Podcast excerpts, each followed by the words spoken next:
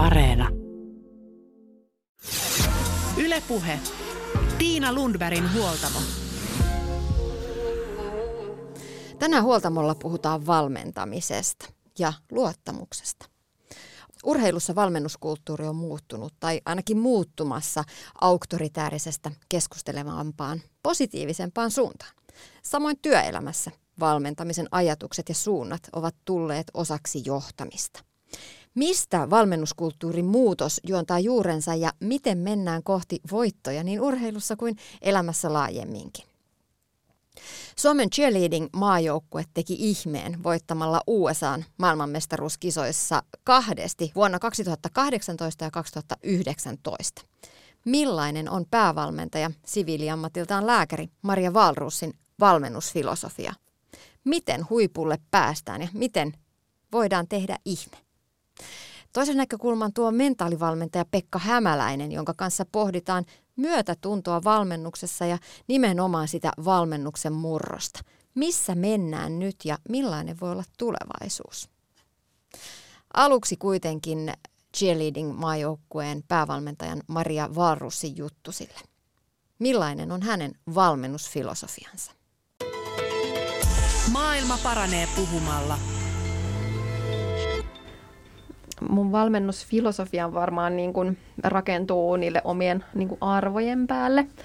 Mun mielestä yksi mun tärkeimmistä tehtävistä on se niin kuin ryhmädynamiikan, sen joukkueen hengen löytäminen, jokaisen niin kuin urheilijan paikan löytäminen ja antaminen siihen joukkueeseen. Mm, sen lisäksi mä oon vahva tämmöisen niin kuin autonomisen valmennuksen puolesta puhuja kasvatetaan urheilijoita siihen, että he uskaltaa ja pystyy ottaa vastuuta omasta urheilijuudestaan, omasta joukkueesta. He saa vaikuttaa niin paljon kuin he haluaa siihen omaan tuota, urheilijauraan ja joukkueeseen, myöskin ihan maajoukkuetasolla. Ja, ja välillä tietysti pitää miettiä, että mi, mihin esimerkiksi ikää vastaten niin kuin pystyy ottamaan kantaa tai, tai, tai kokemusta vastaten, mutta, mutta varsinkin maajoukkuetasolla niin erittäin moneen asiaan, että on aika harva asia, mihin he sitten tuntuu, että ei haluaisi niin kuin vaikuttaa, niin se samalla myöskin tuo siihen urheilijalle sitä omistajuutta siitä omasta lajistaan ja harjoittelustaan, he ottaa vastuuta. Ja myöskin tähän liittyy luottamus. Me nähdään tosiaan vain se seitsemän viikonloppu ennen, tai seitsemän kertaa ja seitsemän viikonlopun aikana, niin tota, ää, ja se on ainoa aika, mikä me treenataan yhdessä, että loput nämä urheilijat treenaa sit niissä niiden pienissä nostoryhmissä, neljä hengen ryhmissä. Me ollaan vähennetty jopa seurantaa niiden treenien suhteen, koska tuntui siltä, että aika paljon aikaa meni siihen, että he koosti vaikka videoita ja me katsottiin ja kommentoitiin niitä, kun sitten sen ajan olisi voinut käyttää vaikka palautumiseen tai harjoitteluun, niin, niin ollaan vähän siitäkin luovuttu ja vaan päätetty, että me luotetaan siihen, että urheilijat opettelee ja treenaa ne asiat, mitkä heidän täytyy. Niin sekin on lisännyt ihan tosi paljon tyytyväisyyttä. Ja tuota, no ehkä sitten just tämmöinen kaikesta vähän niin kuin kontrollista niin kuin luopuminen, mikä on välillä vaikeaa, kun haluaisi haluais pitää kiinni joistain asioista ihan sen takia, että sitten itselle tulisi turvallisempi olo. Mutta, mutta se, että on antanut, antanut vähän niin kuin mennä sitten just ja luottanut siihen, että kyllä, kyllä he hoitaa, kyllä he tietää, mitä he tekee. Ja vaikka sitten tulisikin se virhe, että joku mokaa tai tekee muuta, niin, niin sitten sit he oppii siitä. Ja, ja se lopputulos on kuitenkin paljon parempi kuin että heille pakottaisi jotain. Ja ehkä sitten vielä tähän valmennusfilosofiaan liittyy just tämä asioihin puuttuminen, rehellisesti asioista puhuminen, perusteleminen, kaikki niin kuin päätökset pitää olla, vaikka ne ei ulkopuoliselle kuulu, mutta ajattelen sen niin, että, että jos mä osaisin perustella ne päätökset kenelle tahansa, niin sitten ne on oikeutettuja. Että ei tule mitään semmoisia musta tuntuu päätöksiä tai epäreiluja päätöksiä sen joukkueen niin kuin, tai yksilöiden kannalta. Toki tietysti ei se nyt ihan, ihan tota, voi tasavertaista olla, just kun pitää tehdä tätä valintaa, että kuka pääsee joukkueeseen ja kuka ei, mutta, mutta ne, ne pitää olla perusteltuja. Ja sitten mä toivon, että mun urheilijat pystyisivät sanomaan joskus, että, että he on kokenut, että heistä on välitetty ja että mä oon ihan yhtä sitoutunut ja tavoitteellinen kuin hekin tähän niin kuin hommaan. Niin ne on ainakin siihen mun niin kuin valmennusfilosofiaan kulminoituvia arvoja. Voimistelulajeissa ja muissakin esteettisissä lajeissa on viime vuosina noussut esiin nöyryyttäviä valmennusotteita huutamista, ikävää kommentointia, mm. sarkasmia, jopa väkivaltaa. Mitä sä ajattelet näistä esiin tulleista ongelmista? Niin, no, hän on myöskin ihan mediatietojen varassa, että se mitä lehdissä ja telkkarissa on kerrottu, niin en tiedä näistä asioista yhtään sen enempää, mutta toki onhan se niin kuin järkyttävää ja haluaisi uskoa, että kuitenkin ne on valmentajakollegoja, että heilläkin olisi kuitenkin siellä niin kuin sydän paikallaan ja, ja että haluaisi kuitenkin, että usko, että hekin haluaa hyvää sille joukkueelle, mutta ilman muuta jossain menee se raja, että, että me ollaan kaikki auktoriteettiasemassa, kaikki valmentajat, vaikka me valmennettaisiin kuinka niin kuin autonomisella tavalla tahansa ja pitää sitten ymmärtää se, että siihen kuuluu myöskin vastuu siitä omasta käyttäytymisestään ja, ja se, että nuoren urheilijan voi olla aika iso kynnys lähteä esimerkiksi valmentajan toimista kertomaan ulkopuoliselle, että, että tämä ei voi jatkua tällä tavalla, niin, niin siinä mielessä ottaisin kyllä ihan todesta, jos, jos urheilijat tämmöisen huolen niin kuin esiin tuo. Niin tässä keskustelussa on paljon myös puhuttu just siitä ja, ja monet sitten ihan kuin oikeuttaisi niitä toimia sillä, että puhutaan niin rajuista lajeista, jostain voimistelusta tai mm. taitoluistelusta. Siellä täytyy olla kovat otteet, joilla sitten niin kuin pusketaan niin kuin urheilijaa huipulle, että mm. et, et niin kuin sillä kovuudella ja kovalla kielenkäytöllä vaikka olisi olisi, olisi, se mahdollistaisi sen huipulle pääsemisen. Mitä sä ajattelet, pysty, pystyykö myös niin kuin posin kautta no, valmentamaan huipulle? Ihan varmasti. Tietysti taas en, en tunne niin hyvin näitä muita lajeja, mutta, mutta mun mielestä kenenkään urheilijan lapsen nuoren mielenterveyttä ei pidä rikkoa sen takia, että mahdollisesti voitaisiin päästä huipulle. Eihän sekään, että huudetaan ja, ja haukutaan, eihän sekään takaa, että kenestäkään huippua tulee. Ja, ja mä tosiaan uskon, että se ei ole se oikea lähtökohta, että jos sillä saadaan ehkä lyhytaikaisia lyhytkestoisia tuloksia, niin kyllä varmasti paljon parempia tuloksia saadaan sillä, että, että kannustetaan ja, ja niin kuin tuetaan olla myötätuntoisia ja, ja keskustellaan sen urheilijan kanssa. Ja tietysti ei, vaikka se lähestymistapa olisikin tämmöinen niin kuin, kannustava, niin ei se tarkoita, että ei, ei voisi vaatia. Ja ilman muuta se ilmapiiri vaikka meidänkin joukkueessa, niin kyllä ne urheilijat haluaa tietylle tasolle myös sen oman tekemisensä ja se ohjelman pitää näyttää hyvältä ja kyllä he niin kuin tietää sen ilman, että heitä haukuttaisi tai, tai muuten lannistettaisiin. Että et kyllä, se, niin kyllä se drive niille, jotka sinne huipulle pääsee, niin kyllä se on olemassa siellä ilman tämmöistä negatiivista asennoitumista sitten joltain valmentajalta tai muulta, joka siihen joukkueeseen on jollain tavalla liitetty. Mutta tosiaan ei ole sen arvosta, että, että kenellekään jää traumoja urheiluurasta vaikka. No ulkonäköasiat on yksi, mikä näissä monissakin esteettisissä lajeissa nousee esille. Miten mm. cheerleadingissä suhtaudutaan siihen? Kuitenkin kaikkien pitäisi aika nätiltä näyttää. No, sekin on ehkä tämmöinen, mm, sanoisiko väärä mielikuva, että ei sillä ulkonäöllä ole mitään väliä siellä kisamatolla. me ollaan myöskin profiloiduttu Suomen maajoukkueena, että, että me halutaan näyttää vahvalta. Ja mä en usko siihen, että jonkun että joku tiputtaa painoa kilon tai kaksi, niin se parantaisi tuloksia. Just ajatellen sitä niin kuin mentaalipuolta siinä urheilijassa, että, että mä en halua ottaa vastuulleni kenenkään niin kuin huonoa oloa tai syömishäiriötä tai muuta, että, että päinvastoin, kun on katsonut, että minkälaisia treenimääriä niillä urheilijoilla, miten ne kuluttaa päivän aikana, niin semmoisiin ylipäätänsä, että pystyt syödä niin paljon sen päivän aikana, niin vaatii aika paljon ja niin kuin oikeasti miettiä sen ruokailun, että et, et missä nimessä ei ainakaan pidä kannustaa siihen, että joku söisi vähemmän, vaan päinvastoin, että, että syö tarpeeksi. Tänään on tarkoitus puhua vahvasti luottamuksesta ja turvallisen, turvallisesta ilmapiiristä urheilun parissa. Säkin nostat luottamusta mm. esiin ja laji vaatii sitä. Miten rakennat luottamuksen ilmapiiriä? No se luottamuksen ilma, ilmapiiri liittyy mun mielestä hyvin vahvasti siihen niin kuin, ö, yhteisöllisyyteen, että kun se ilmapiiri on turvallinen sekä niin kuin sosiaalisesti, psyykkisesti, niin sit fyysisestikin pitää pitää huoli, että siellä on turvallinen olla. Meidän lajissa se niin kuin, fyysinen turvallisuus on jotenkin ilmeinen. harjoitellaan jo ihan lapsena ja ihan aloittelijana sitä, että miten sä otat kiinni sitä kaveria, miten sä oot lähellä ja mi- miten sun, sä et voi kämmeniä käyttämällä olla siellä ottamassa kiinni, vaan sun pitää todella olla koko kropalla, et, jotta sä pystyt saamaan sen niin urheilijan tai kaverin sieltä kiinni tai avustaa näissä vaikka just voimisteluliikkeissä tai muissa, niin sitä harjoitellaan. Sitä harjoitellaan sitten koko uran mukana, että mitä korkeammalle pyramidiin nousta, niin sitä korkeammalta harjoitellaan myöskin ottamaan kiinni samoin heittoja. Ja siihen tietysti liittyy se, että, että voimatasot pitää olla kunnossa ja niin kuin muutenkin tämmöiset motoriset taidot ja, ja sitten tämä sosiaalinen puoli niin mun mielestä rakentuu ja sitten tämä psykologinen turvallisuus niin rakentuu sitten vuorovaikutuksella. Et ne on kaikki semmoisia asioita, mitä valmentajan pitäisi tiedostaa ja tietoisesti kehittää myöskin, että herkästi sitten kun kiinnitetään ehkä huomiota tähän niin kuin fyysiseen turvallisuuteen, niin jääkö se sitten paitsi on se, se psykologinen tai, tai sosiaalinen turvallisuus, mutta sitten tuota, just tutustumisella ja, ja niillä joukkueen yhteisillä pelisäännöillä ja muulla tämmöisellä niin rakennetaan sitten sitä sosiaalista turvallisuutta. Ylepuhe. Tiina Lundbergin huoltamo. Näin kertoi Suomen cheerleading-maajoukkojen päävalmentaja Maria Vaaruus.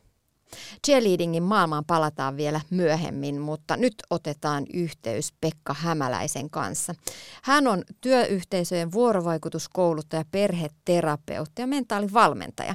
Häneltä on ilmestynyt kirja Myötätuntoinen valmennus ja Pekan kanssa paneudutaan myös luottamuksen ja turvallisen ilmapiirin luomiseen. Siitä kumpuaa rohkeus ja uskallus. Mutta ensin kysytään, mitä on myötätuntoinen valmennus? Maailma paranee puhumalla. No, myötätuntoinen valmennus on aitoa kahden ihmisen välistä kohtaamista, jossa valmentaja ja urheilija on samalla viivalla ja pyrkii löytämään semmoisen kohtaamisen tason, missä kumpikaan ei ole niin kuin toisen yläpuolella tai alapuolella. Henrik Detman, yksi mun kirjan haastatelluista, käyttää tämmöistä jännää vertauskuvaa, kun hän kokee olevansa urheilijan niin kuin palvelija. Se palvelija tuntuu vähän niin kuin alapuolelle asettumiselta, mutta, mutta se on asenteena erinomainen, erinomaisen hyvä. Ja silloin kun pyritään urheilijan maksimaaliseen suoritustasoon, niin niin on tosi tärkeää, että se urheilija on keskiössä ja hän saa ää, niin kuin oman ää, persoonansa kautta tuoda kaiken sen, mitä hänellä ää, on niin kuin omalta puoleltaan sanottavana. Hänhän on asiantuntija niin kuin omassa persoonassaan, siis paljon parempi kuin valmentaja tai kukaan muu ulkopuolinen. Hän tietää, kuka hän on, mitä hän tarvitsee, mitä hän on hakemassa valmennuksesta, millä tavalla hän oppii uusia asioita ja niin edelleen. Ja hän on ainoa henkilö, joka voi valmentajalle tätä puolta selittää ja selventää. selventää. Ja, ja se on se tie semmoiseen hyvään yhteis, yhteistyöhön, että meillähän on valmennus aikaisemmin ehkä ollut enempi semmoista valmentajakeskeistä, jossa on ajateltu, että valmentajalla on kaikki se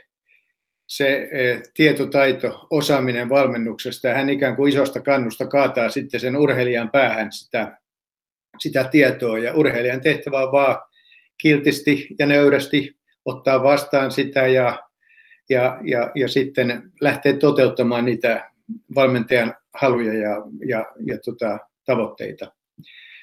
Kun ollaan samalla viivalla ja, ja, ja semmoisen myötätuntoisen vuorovaikutuksen ilmapiirissä, niin, niin siinä käydään dialogia, keskustelua.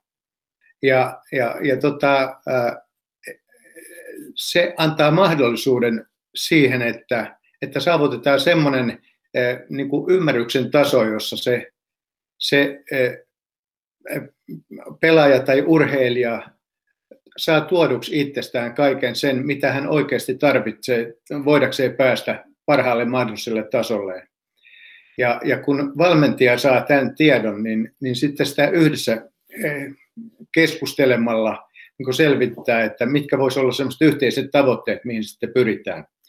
tämä on, tämä on niin kuin mun käsitys myötätuntoisesta valmentamisesta ja, ja silloin siinä ei tarvita niin kuin semmoista yläpuolelle asettumista, ei myöskään semmoista käskyttämistä eikä, eikä huutamista, mikä on ehkä suomalaisille valmennuksille ja ehkä muuallakin ollut vähän tyypillistä, että valmentaja saattaa esimerkiksi haukkua huonosti menneen pelin jälkeen, niin kaikki pelaajat lyttyy ja kaikki istuu siinä vähän niin kuin päät painoksissa ja, ja, ja, ja tota, vähän semmoista nöyryyttämistä ja alistamista ja se ei koskaan johda mihinkään hyvään lopputulokseen. Että, et tota, myötätuntoinen valmennus on sitten antaa mahdollisuuden myöskin siihen, että kun se luottamus on rakentunut äh, niin kuin hyvälle tasolle, eli, eli luottamus toimii näiden kahden välillä, valmentajan ja pelaajan välillä, niin silloin äh, urheilija uskaltaa tuoda myöskin semmoisia vaikeampia tunteitaan siihen yhteiseen keskusteluun, sellaisia tunteita kuin häpeä tai syyllisyys tai pel- pelkääminen, pelot, erilaiset pelot ja, ja, ja vaikka vihan tunteen ilmaiseminen. Ja niitä sitten päästään käsittelemään.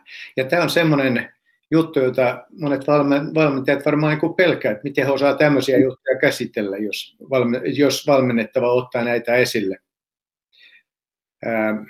mutta se on osoitus siitä, että luottamus on rakentunut ja sen jälkeen kun luottamus rakentuu, niin sitten, sitten voidaan päästä hyvin tuloksiin myöskin siinä urheilullisessa puolessa.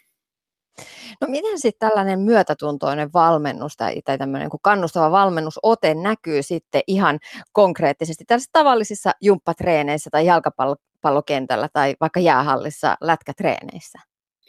No se näkyy sillä tavalla, että, että valmentaja antaa ohjeet ystävällisesti puhuen ja, ja, ja tota, ei tarvita mitään huutoa eikä meuhkaamista.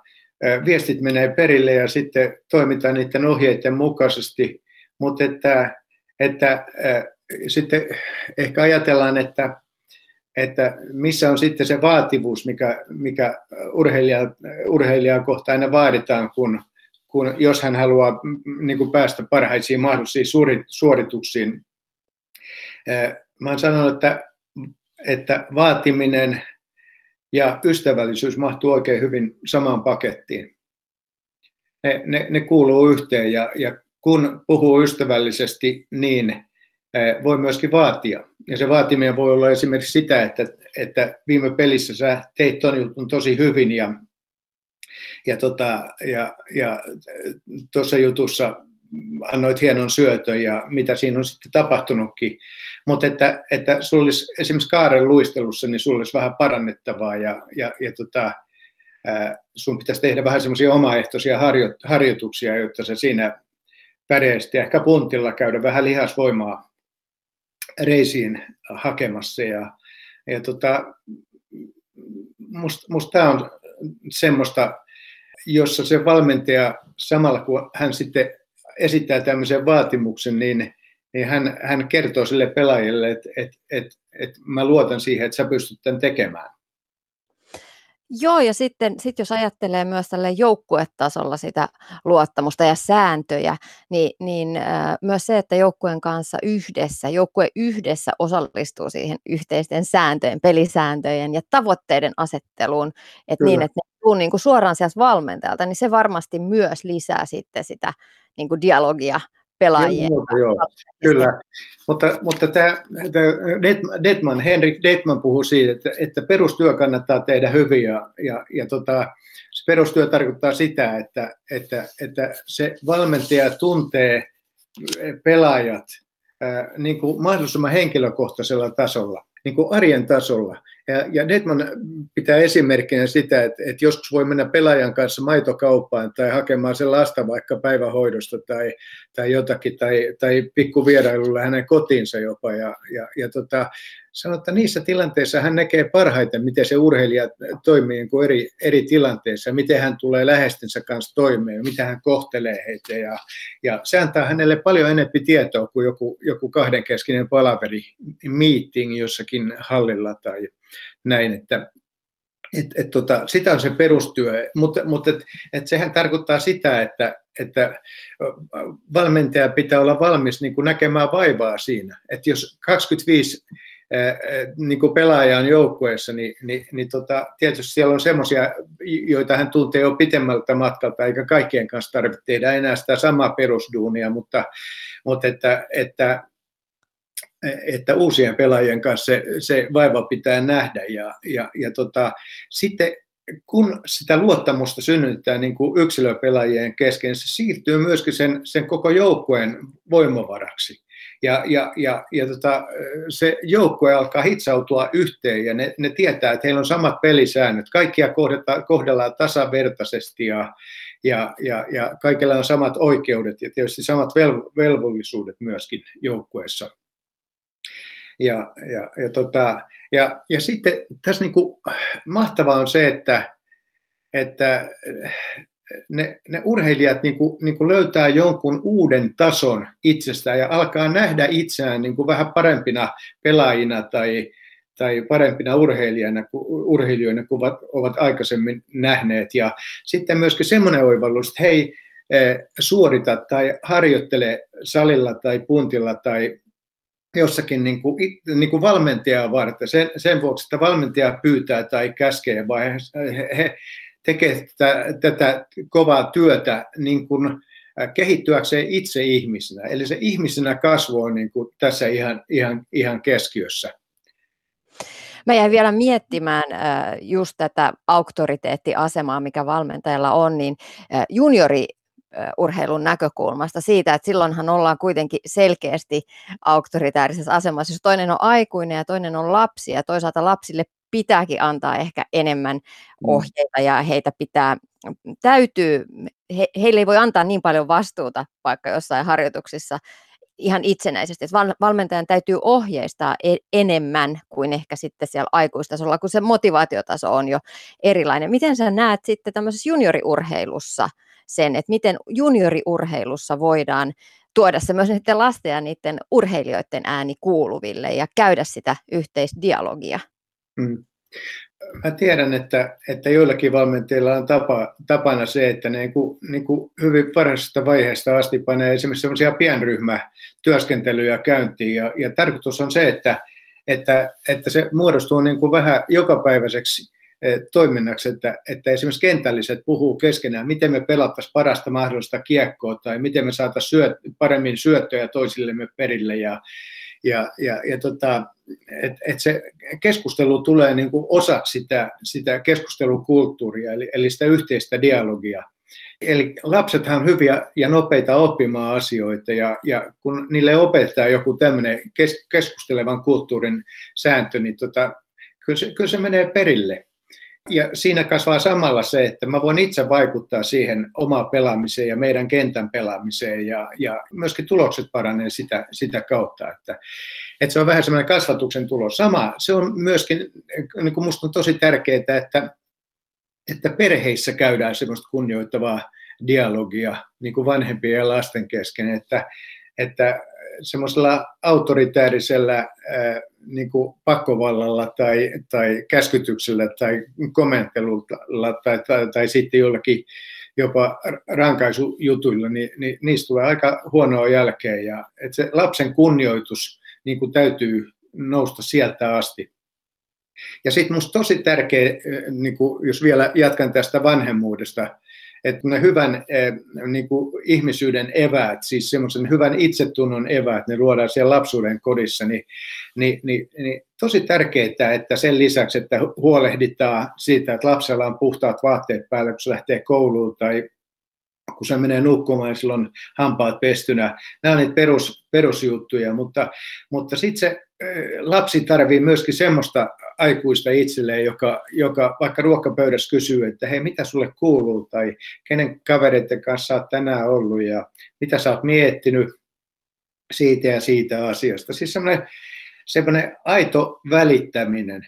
Ja sitten tähän liittyy mun mielestä vanhemmuuden puolelta sekin, että, että lasta ei arvoteta sen mukaisesti, miten hän pelaa siellä kentällä, vaan että hän on persoonana, ihmisenä, lapsena aina niin kuin tervetullut vanhemman syliin ja, ja, ja ja vaikka saamaan lohdutusta silloin, kun on sen tarpeessa. Ja semmoinen välittäminen on se, millä me aikuisetkin päästään toistemme suhteen aika, aika pitkälle. Siis, siis tota, kaikki tarvii lohdutusta välillä ja, ja kaikilla on välillä paha, pahan mielen tunteita ja, ja erilaisia ahdistuksia ja pelkoja sun muita, niin, niin semmoinen valmentaja, joka, joka välillä pysähtyy et kysymään, että hei, mitä, mitä sulle kuuluu, tai onko huono päivä, tai voinko jotenkin auttaa sua, niin ne on niitä merkityksellisiä kysymyksiä. Yleensä lasten kanssa kotona niin me annetaan lapselle palautta silloin, kun se voittaa hiihtokilpailut tai tekee maalin pelissä. Hieno juttu, mutta et, et, et kyllä lapsen tärkein palaute on se, että tykkääkö mun isä ja äiti musta, vaikka mä suorittaisi yhtään mitään. Ja, ja, ja siksi mä kun olen joskus käynyt vanhempain illoissa aikaisemmin paljon, paljonkin, niin tota, sanoin, että koskaan et voi liikaa ottaa lasta syliin ja, ja, ja sanoin, että mä tykkään susta ihan sun itses vuoksi. Se on se, on se palaute, jolla, jolla luodaan ne hyvät itsetunnon evät lapselle. Jos valmentaja jatkaa tätä, tätä, sitten, tätä linjaa siellä, että et, et katsoo tarkalla silmällä. Siis valmentamisessa pitää olla aika tarkka silmäinen ja, ja katsoa, että mitä toi lapsi on nyt, nyt niin kuin, kun se käyttäytyy tuolla tavalla, joskus vähän omituisesti tai kiukuttelee tai itkeskelee tai muuta, niin ne on niitä paikkoja, missä, mitkä on valmentajan hetkiä, jo, jo, joissa pitää, pitää, tota, joihin pitää puuttua. Mulla on yksi esimerkki tämmöistä kymmenvuotiaasta pelaajapojasta, juniorista, joka tuli harjoituksesta kotiin ja isä oli vastassa autolla ja se poika tuli tällä kertaa kauhean iloisena, yleensä ihan niin kuin, niin kuin väsyneenä ja, ja, ja tota, puhumattomana. Tällä kertaa sanoi, että oli hyvät harkat ja isä kysyi, että mikäs, mikäs teki harkoista hyvän. Valmentaja sanoi mun nimen. Ei tarvita paljon että huomaa siitä isosta massasta jonkun yksilöpojan ja, ja sitten puhuttelee häntä nimellä. Näin pieniä juttuja, merkityksellisiä. Ja hyvä muistutus kaikille, jotka tekee lasten Kyllä. kanssa hommia, että pienet kohtaamiset, pienet asiat on tosi tärkeitä Kyllä. näille ihmisille. Kyllä. Ja sitten sit kun niin, niin kuin jotkut kysyy sitä, että onko tämä vähän tämmöistä turhaa pehmoilua ja, ja tämmöistä te, te, terapeuttista hölynpölyä, joka ei sitten johda kuitenkaan mihinkään, että, että kovalla kädellä vaan kuria pöytään, niin kyllä sitten, sitten asiat järjestyy. Mä ajattelen, että mentaalivalmennus on kaikkein kovin juttu koko valmennuskuviossa. Että et, et, tota, jokainen tietää, miten, miten fyysisesti, mitä fyysisesti pitää tehdä, mitä, mitä, miten hankitaan voimaa ja nopeutta ja kovuutta, mutta että, että se, se se mentaalipuoli, siis mielen valmentaminen on kuitenkin kuin se kaikkein olennaisin juttu. Ja, ja siihen, siihen me, meidän pitäisi saada paljon enemmän paukkoja, koska meillä on, meillä on paljon semmoisia äh, tota, kokemuksia siitä, että esimerkiksi Suomen jääkiekko maailman mestaruus, joka tuli tuossa 2019 vuonna, niin, niin sehän joukkue, niin siitä sanottiin, että, että se on kaikkien aikojen huonoin joukkueessa ei voi voittaa yhtään mitään. Ja sitten kuitenkin, kun lähdettiin, lähdettiin pelaamaan, niin sieltä yksi toinen vastaan tuli ja sitten kaatui. Ja siinä joukkueessa syntyi semmoinen henki, että uskalsi tehdä semmoisia ratkaisuja, joita oli ehkä harjoituksia joskus kokeillut, mutta ei sitten niin kuin oikeissa peleissä. Ja, ja niin pojilla oli semmoinen tunne ja sanokin, että kun he lähti kentälle, niin koko joukkue niin kuin toivoo, että tämä ketju onnistuisi. Ja niin niitä onnistumisia tuli ja sillä, sillä pelillä voittiin sitten maailmanmestaruus. Et, et niin kuin silloin kun henkiset voimavarat saadaan käyttöön, Erkka Westerlund on sanonut, että, että 95 prosenttisesti, kun pelataan playoffseja, niin, niin, niin se on kiinni siitä, miten, miten pää pitää, eli miten henkiset voimavarat on käytössä. Kaikki fysiikka, pelitaidot, taktiikat on opittu jo aikaa sitten kauden aikana, mutta se, se viimeinen silaus tulee sieltä, että, että kaikki henkiset voimavarat on käytössä. Ja juuri niin tapahtui Suomen jääkiekko maailmanmestaruuden voittaneelle joukkueelle. Ja se on aika upeita. Niin, jos puhutaan tästä valmennuskulttuurin muutoksesta, niin tosiaan yksi muutos on se, että on ymmärretty mielenvoiman merkitys. Ja mm. toinen mm. muutos on se, että ymmärretään ehkä, että miten sitä mielenvoimaa voidaan kehittää, miten mm. valmennetaan, huudetaanko, käskytetäänkö vai keskustellaanko ja jaetaan mm. vastuuta ja mietitään tosiaan urheilukeskeisesti niitä mm. asioita. Mentaalivalmentaja Pekka Hämäläinen, mitä sä ajattelet, mistä tämä valmennuskulttuurin muutos juontaa juurensa? No siihen on varmaan, varmaan niin kuin, niin, niin kuin monia syitä, että että kai tämä korona, jossa me ollaan koko, koko tota maailma nyt, nyt oltu huonossa jamassa, niin on, on yksi tekijä. Mutta sitten meillä on suomalaisessa valmennuskulttuurissa tehty semmoisia merkittäviä havaintoja, että, että urheilijat voi huonosti ihan huipputasollakin.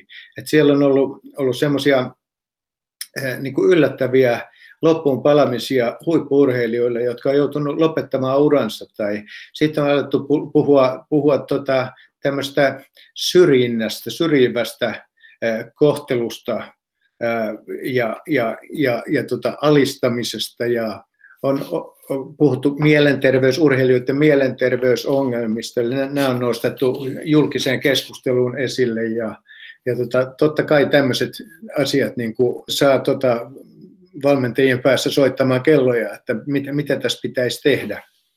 Ja, ja sitten myöskin nämä, nämä johtavat valmentajat, ne on hyvin selkeästi ilmassut kantansa siitä, että mihin suuntaan tätä valmennusta pitää lähteä viemään ja että kun sitten tulokset puhuu puolestaan, kun voittaa maailman mestaruuksia, niin siinä on aika vaikea niin kuin urputtaa vastaan ja sanoa, että toi on pehmoilua ja toi ei johda mihinkään.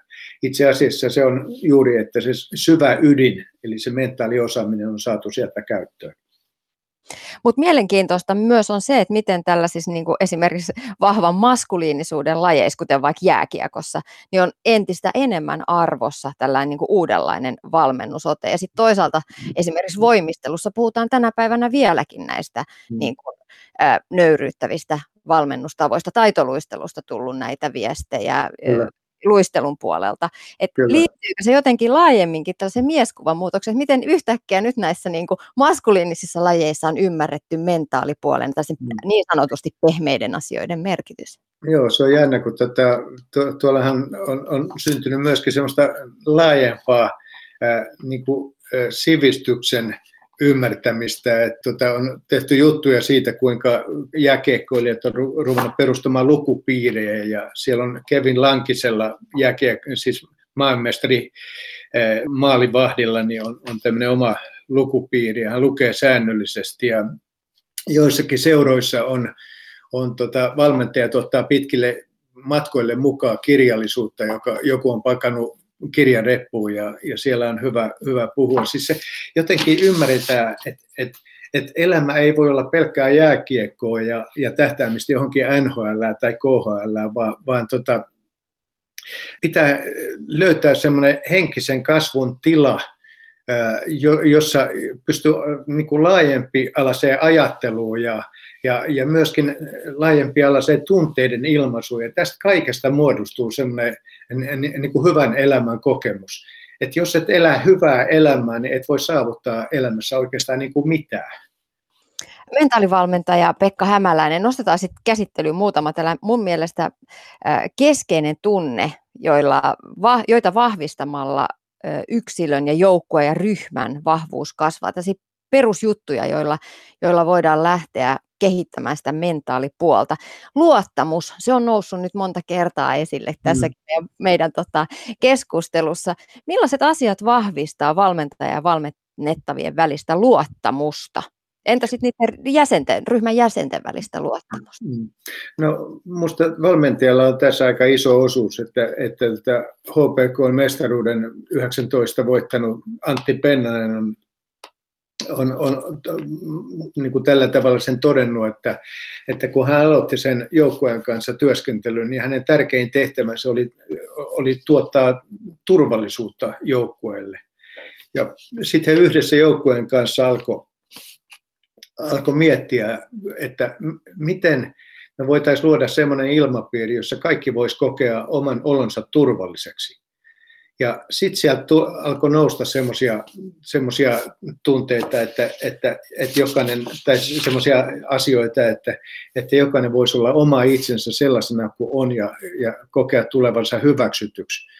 Ja että, että kaikki semmoinen, semmoinen äh, niin kuin toisen syrjiminen tai, tai toisen, toisen niin kuin tietoinen loukkaaminen, niin, niin, niin sillä on nolla toleranssi, eli sitä ei hyväksytä. Ja, ja se, joka kokee sellaista saavansa osakseen, niin hän lupa se ilmasta ääneen, vaikka koko joukkueen kuulle. Ja, ja et, et, et semmoinen, semmoinen niin kuin avoimuus, mitä ei, mihin ei ole ehkä niin kuin miesvaltaisissa urheilulajeissa, en mä tiedä onko naisten kapualalla niin kuin, niin kuin totuttu, että se, mitä, mitä, mikä tuossa tuli jo aikaisemmin, että jos me halutaan niin kuin hyvälle tasolle kehittää itseämme, niin meidän täytyy löytää niin kuin ihan uusia puolia itsestämme, uutta avoimuutta, uutta rohkeutta. Ja se, se mahdollistaa sen, että sitten kun ollaan paikoissa, niin voidaan painaa itsemme täysillä likoon.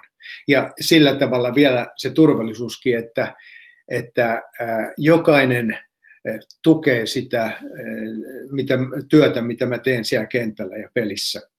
Että, että mun ei tarvitse arvutella, että joku on kateellinen mulle tai, tai, tai että joku ei tykkää tästä hyvää, jos mä teen vaikka maalin. Tai, niin kun nämä,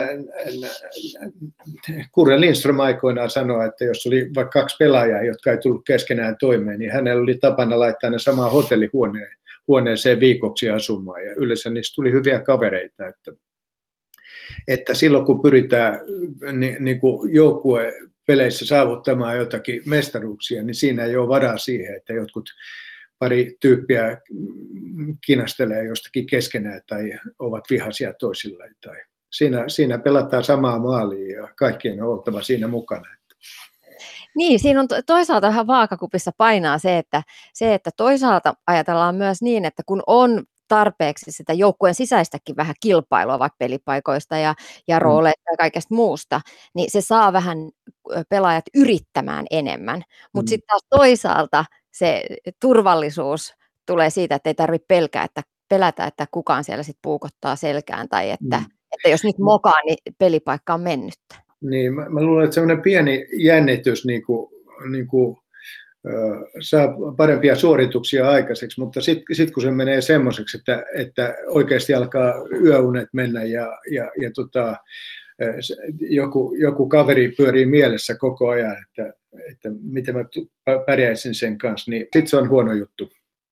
Eli niihin pitää puuttua ja, ja, ja se niin kuin yhteistyö valmennuksen kanssa pitää olla niin niin ko- kovalla tasolla, että voi valmentajalle mennä sanomaan, niin kuin pelkäämättä mitään, mitä tästä seuraa, jos mä otan tämän puheeksi. Mentaalivalmentaja Pekka Hämäläinen, jos sitten vedetään tämä kaikki urheilun parissa opittu vaikka työelämään viitekehykseen, niin mitkä olisi sun mielestä sellaiset isoimmat opit ja oivallukset johtajuudesta ja valmennusta, valmennuksesta, nyt kun olet kirjasi myötätuntoinen valmennus varten haastatellut näitä lukuisia suomalaisia huippuvalmentajia. Mikä sieltä nousee? Meillä on samat periaatteet, mitkä, mitkä tuossa valmennuksessa junioreiden ja, ja, ja ihan, ihan tota ammattimiesten valmentamisessa myöskin. Että siis semmoinen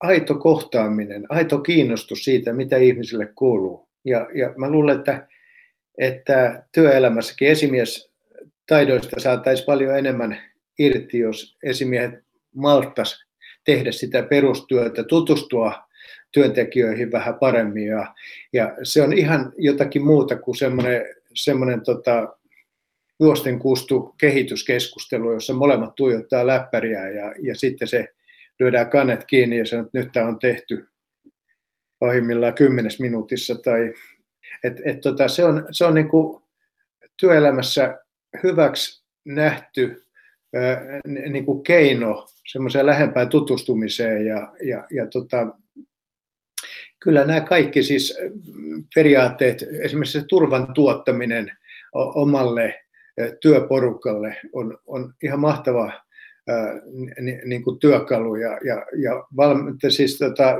esimiehen kannattaisi pohtia, miten, miten hän omalta osaltaan olisi tuottamassa sitä turvallisuutta.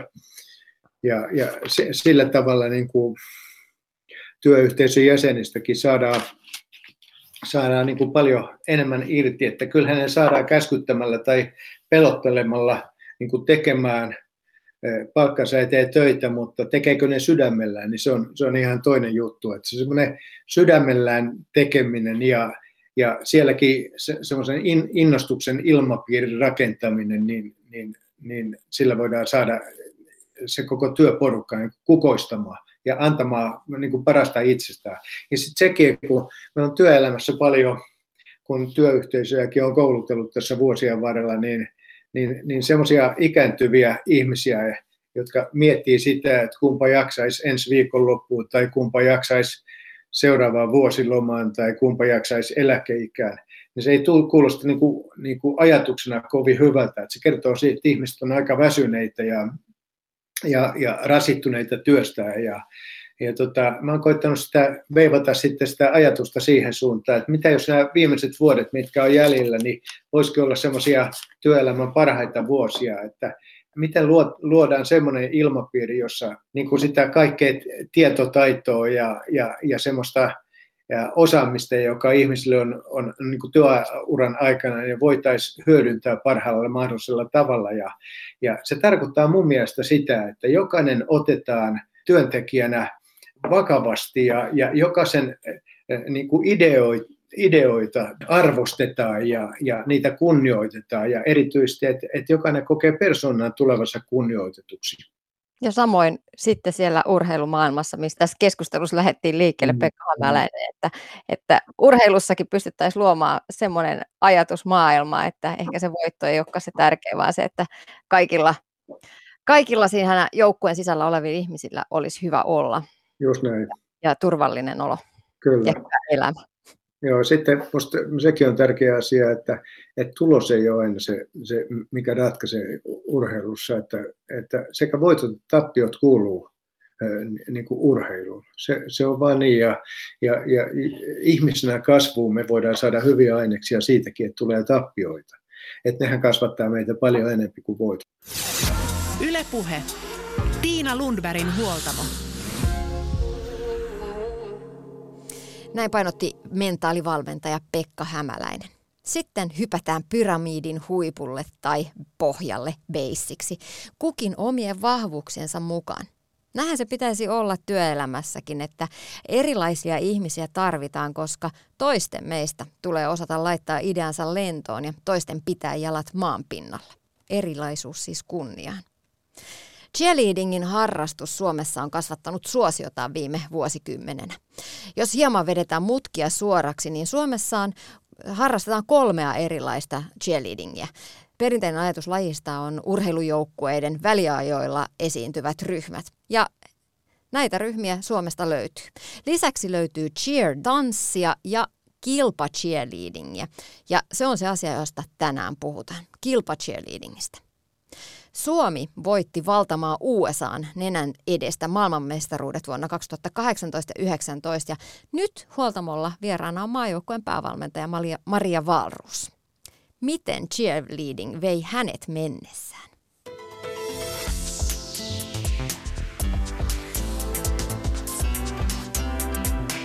Yle Puhe. Se on hyvä kysymys, jota mä olen edelleen tähänkin päivään asti pohtinut, mutta varmasti siihen liittyy se lajin monipuolisuus ja se, niin kuin, että se on joukkueen laji ja joukkueen laji, jossa tullaan tosi lähelle toista, mikä nyt tässä korona-aikana ei välttämättä ole, ole se edullisin asia, mutta, mutta silloin on vähän helpompi päästä sisällekin siihen joukkueeseen ja saada kavereita ja muuta, jos tulee ihan, ihan tota, niin sanotusti kylmiltään siihen joukkueeseen, niin se ja sitten just tämä, että miten, miten erilaisia asioita tähän lajiin liittyy, niin se on ainakin vienyt, vienyt mun sydämen sitten mennessään. Miten sä ajauduit alun perin sitten lajin pariin? No se oli myös vähän sattumaa, että mun kaveri silloin, tämmöinen lapsuuden ystäväni, oli löytänyt Hesarista mm, ilmoituksen, että tämmöinen cheerleading-seura järjestää tämmöiset kokeilutreenit, johon sai sitten tulla Paavo Nurmen tai Hesperian puistossa se taisi olla, niin, niin tämmöiset kokeilutreenit, mihin sai tulla kokeilemaan. Ja sitten siitä alkoi semmoinen alkeisryhmä niille, jotka halusi tulla mukaan, niin, niin sitten mä jäin vähän niin kuin sille tielle. mikä silloin harrastajana sitten lajissa oli, oli se semmoinen juttu, joka, joka sai palaamaan harjoituksiin ja, ja sitten vei mennessä? No kyllähän se oli ne nostot ja ne niin kuin, temput tällainen niin kuin maalikkokielellä, jos niin voi sanoa, mutta se, se on ilman muuta ollut se, mikä siinä on kiehtonut ja, ja kaikki tämmöinen akrobatia ja mitä, mitä kaikkea siihen liittyy sitten tähän lajiin. Ootko sinä hurjapää? No täytyy sanoa, että enää en ainakaan ole, mutta ehkä silloin nuorempana on ollut vähän enemmän, mutta ei tämä meidän laji niin kuin ihan kaikilta kuitenkaan sitä semmoista niin valtavaa hurjapäisyyttä vaadi, että tätä voi harrastaa, vaikka ei olisi mikään kova hurjapää, mutta siitä on etua sitten ainakin niin kuin korkeimmilla tasoilla ja tietyissä rooleissa sitten, että uskaltaa heittäytyä. Mutta toisaalta vaatii myös pitkäjänteisyyttä, että jaksaa harjoitella ja, ja harjoitella muuta. ja harjoitella kyllä, niitä temppuja. Kyllä, joo. Et kyllähän se niinku uusien taitojen opettelu on tosi pitkä prosessi, että me saatetaan vaikka maajoukkueen kanssa yksi vuosi kokeilla jotain taitoa ja se ei ollenkaan ota tuulta alleen ja kukaan ei oikein tiedä, miten sitä lähtisi prosessoimaan. Sitten menee vuosi ja sitten päästään ehkä vähän enemmän jyvälle ja sitten menee toinen tai niin kuin kolmas ja neljäskin ehkä vuosi, niin sitten se rupeaa sujumaan kaikilta jo, että, että kyllä, kyllä se on niin kuin tosi pitkäjänteistä työtä, mikä, mitä sitten yhden tämmöisen noston tai taidon opettelu vaatii. Että, että tosi pitkä työ on kaikkien meidän maajoukkueen ohjelmien takana ihan niin kuin jokaisen urheilijan henkilökohtaisella uralla ja sitten se, miten me ollaan yhdessäkin niitä harjoiteltu. No Maria Varus, mikä sitten valmentamisessa on sinulle se juttu, että haluat tehdä sitä oman arkityösi vaativan lääkärin työn rinnalla? Mm.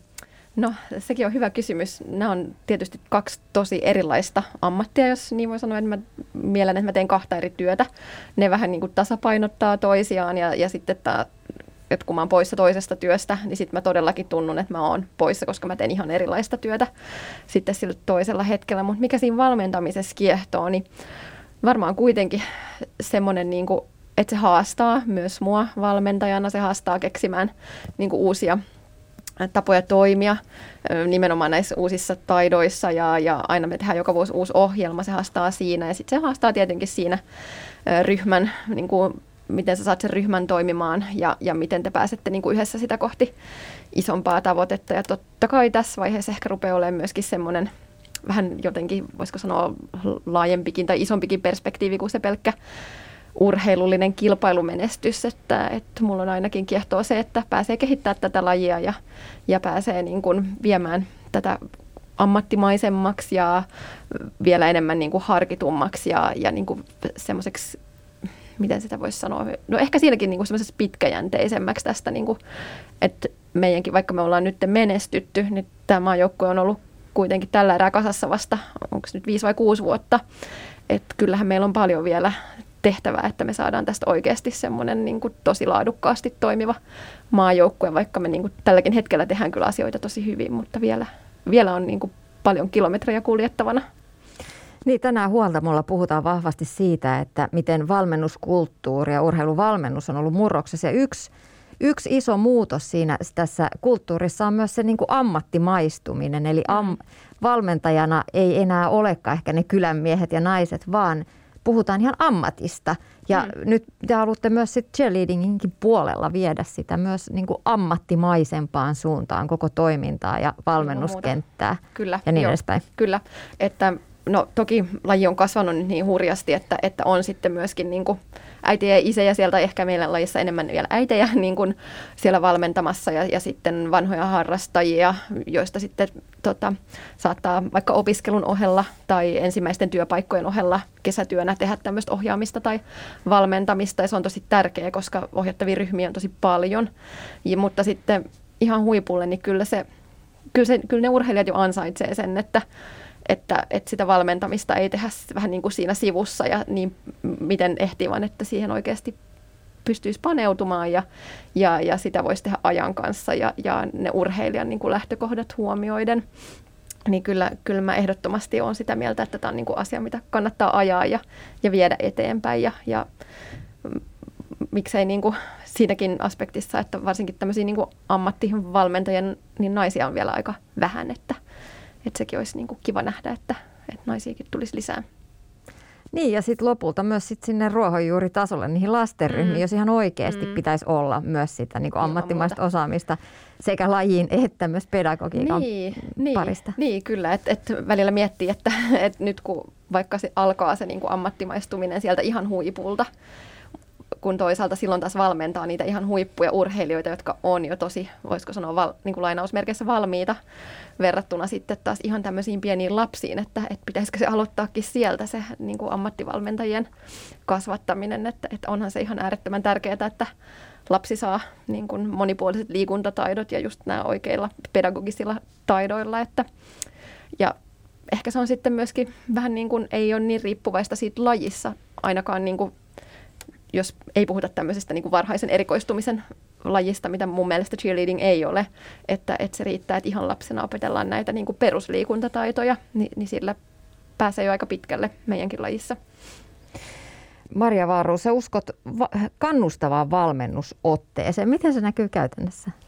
No se näkyy ainakin siinä, että mä oon ihan tietoisesti pyrkinyt siis jotenkin muokkaamaan sitä omaa tapaa kommunikoida niin, että, että vaikka tämmöinen, niin kuin, että, että mä informoin, että joku taito ei mene niin kuin pitäisi tai se ei näytä miltä se pitäisi, niin, niin jollain tavalla mä uskon, että se urheilija kuitenkin itse tietää sen, varsinkin kun meidän lajissa sitten ne virheet saattaa niin kuin näkyäkin tosi isosti, jos sieltä nyt vaikka tämmöinen nosto niin kuin tippuu, niin se ei tarvii se urheilija sen, että mä kerron, vaan että sitten yrittää löytää sieltä sen mikä siellä on mennyt hyvin. Jos tapahtuu kehitystä, niin huomioi sen, sen kehityksen. Mm, urheilijat, ainakin niin kuin nuoret naiset, ketä mä valmennan, niin on monesti aika itsekriittisiä ja perfektionisteja, että ne kyllä itse löytää hyvin helposti ne semmoiset niin virheet ja kehityskohteet, että, että on sitten ajatellut, että se valmentajan on tärkeää olla siinä niin kuin kannustamassa, huomioimassa sen, että miten asiat menee eteenpäin. Just niin kuin mä kerroin aikaisemmin, että joku taidon oppiminen kestää vuosia, niin, niin sitten vuosia niin kuin kannustetaan, että se taito kehittyy, vaikka se ei vielä ole valmis. Niin, niin ainakin tällaisessa se näkyy ja ja sitten myöskin siinä, että niin kuin pyritään luomaan sinne joukkueeseenkin se semmoinen kannustava ilmapiiri. Ja, ja niin kuin, jos joskus tulee mokiin, niin se ei haittaa. Niin sitten mennään eteenpäin, se on mennyttä ja, ja tehdään uudestaan ja ensi kerralla paremmin. Ja, ja sitten sit se niin kuin rupeaa sujumaan. Cheerleading on aika tuore laji kuitenkin suomalaisessa harrastus- mm. ja urheiluskenessä. Onko ollut helpompaa viedä sellaista omaa linjaa ja just tällaista positiivisen ja ilon kautta tekemisen linjaa, kun ei ole sellaista vanhaa lajipainolastia takana? No on se varmasti niin kuin ihan kaikessa, että ei vaan tässä asiassa, että, että se kulttuuri ei ole niin vahvasti sitä, että näin on aina tehty, koska me ollaan niin kuin vasta rakentamassa tätä ja, ja meitä on aika vähän semmoisia, joilla on tosi pitkä kokemus vaikka valmentamisesta. Toki meitäkin on, mutta, mutta sitten kun tulee koko ajan uusia valmentajia, niin nekin pystyy vähän sitten haastamaan ja tulee niitä uusia tuulia, niin, niin tuota, kyllä mä uskon, että se on ehkä vähän helpompaa jos sitten verrattuna siihen, että kulttuuri olisi se, että no näin on sata vuotta tehty, niin me ollaan vasta 80-luvulla tultu Suomeen cheerleading, niin, niin tässä ei ole niin ihan hirveästi aikaa kuitenkaan vierähtänyt tänä huoltamolla keskiössä on myös luottamus. Cheerleadingissä luottamus toisiin ihmisiin on, on keskiössä. Se on mm. tärkeä osa lajia. Mm. Joukkoina tehdään töitä ja, ja jopa uskotaan se toinen, mm. oma henki toisten mm. käsiin. Miten sä rakennat valmentajana sitä ryhmädynamiikkaa, että saadaan kokonainen joukkue? No se on, se on pitkä prosessi ja se on ainakin mä itse koen, että se on yksi mun tärkeimmistä tehtävistä. Ne urheilijat osaa aika hyvin sitä urheilupuolta, mutta mä niin kuin pidän huolen, että sille ryhmäytymiselle ja ryhmädynamiikan luomiselle ja kasvamiselle ja parantamiselle jää aikaa ja tilaa. Ainakin se niin kuin vaatii sen, että tutustutaan toisiimme, hyväksytään toisemme sellaisena kuin me ollaan, niin kuin riippumatta mistään. Öm, se on tietysti välillä vähän haastavaa nyt, kun korona-aikana ei ole päässyt niin paljon näkemään kasvokkain. Ja, ja kun me muutenkin maajoukkueen kanssa nähdään aika harvoin, että seitsemän kertaa ennen näitä MM-kisoja meillä on Helsingistä Ouluun urheilijoita, niin se, että me ei ihan joka päivä kaikki tavata, niin sitten, että pitää ehkä pistää vielä vähän enemmän efforttia siihen, tutustua siihen, joka ei ole samasta kaupungista tai samasta tämmöisestä nostoryhmästä mun kanssa paljon tehdään ihan tämmöisiä niin kuin luottamusharjoituksia, luodaan turvallista ilmapiiriä siihen niin kuin ryhmän sisälle mm, heittäytymällä, tekemällä erilaisia tämmöisiä leikkejä, harjoituksia vaikka teatterin puolelta, että et sitten oikeasti niin kuin tulee semmoinen olo, että, että mulla on paikka tässä joukkueessa, mua arvostetaan sellaisena kuin mä oon, niin ja, ja että mun se rooli on tärkeä, oli se rooli mikä tahansa siinä, siinä joukkueessa, ainakin nämä on. Ja sitten tietysti no, maajoukkueessa tämä on ehkä vähän helpompi toteuttaa, mutta se, että on selkeä yhteinen tavoite ja päämäärä, johon kaikki on sitoutunut samalla tavalla, niin sekin jo tietysti luo sitä hyvää dynamiikkaa, että sitten jos on hyvin erilaisilla motiiveilla mukana vaikka jossain toisessa joukkueessa tai jollain on tavoitteena tulla maailman parhaaksi, kun taas toisella on tavoitteena ehkä, että no täällä on mun sosiaaliset kontaktit, niin se saattaa sitten luoda ristiriitaa, mutta, mutta maajoukkueessa kuitenkin se niin kuin urheilullinen tavoite on kaikille aika kirkas, niin, niin se on sitten edesauttanutkin sitä, että me päästään aika nopeasti eteenpäin siinä ryhmäytymisessä. No jos tulee jotain ongelmia siinä ryhmädynamiikassa mm. tai joukkueessa, niin miten sä puutut? Miten valmentajana pystyy puuttumaan sitten niin kuin vaikeisiin tilanteisiin? Mm. No mun jonkinlainen filosofia tässä asiassa on ollut, että, että, että niihin pitää puuttua ja kannattaa puuttua heti. Että vaikka ei tekisi mitään toimenpiteitä sen suhteen, niin ainakin osoittaa sen, että on huomioinut tämän asian. Kyselee, riippuu toki minkälainen se ongelma on, että miten sitä lähtee lähestymään. Tarvitaanko siihen jotain niin kuin ulkopuolista apua, mitä meidän joukkue ei pysty tarjoamaan, tai, tai liitto, jonka alaisuudessa me toimitaan, vai – riittääkö se, että me keskenään siitä keskustellaan. Mä tykkään, että asioista puhutaan suoraan, rehellisesti, niiden oikeilla nimillä, että tietenkään kenenkään henkilökohtaisia asioita ei käsitellä yhdessä, jos yksilö näin toivoo, mutta, mutta jos vaikka joukkueessa on, on joku asia, mikä on ristiriidassa joukkueen jäsenten kesken, niin sitten niin siitä puhutaan ja kuullaan kaikkien mielipiteet ja, ja ei välttämättä heti päästä yhteisymmärrykseen, mutta sitten siitä puhutaan tarpeeksi monta kertaa ja välissä voidaan pitää vähän niin kuin omia mietiskelytaukoja ja palata siihen. Tietysti jossain vaiheessa pitää todeta, että nyt me mennään vaan eteenpäin ja päätetään, niin kuin, että asia on näin. Että ehkä siinä vähän semmoisena sovittelijana toimii itsekin, mutta semmoisella niin kuin jämäkällä otteella, että niihin asioihin todella puututaan ja otetaan kantaa. Ylepuhe. Tiina Lundbergin huoltamo.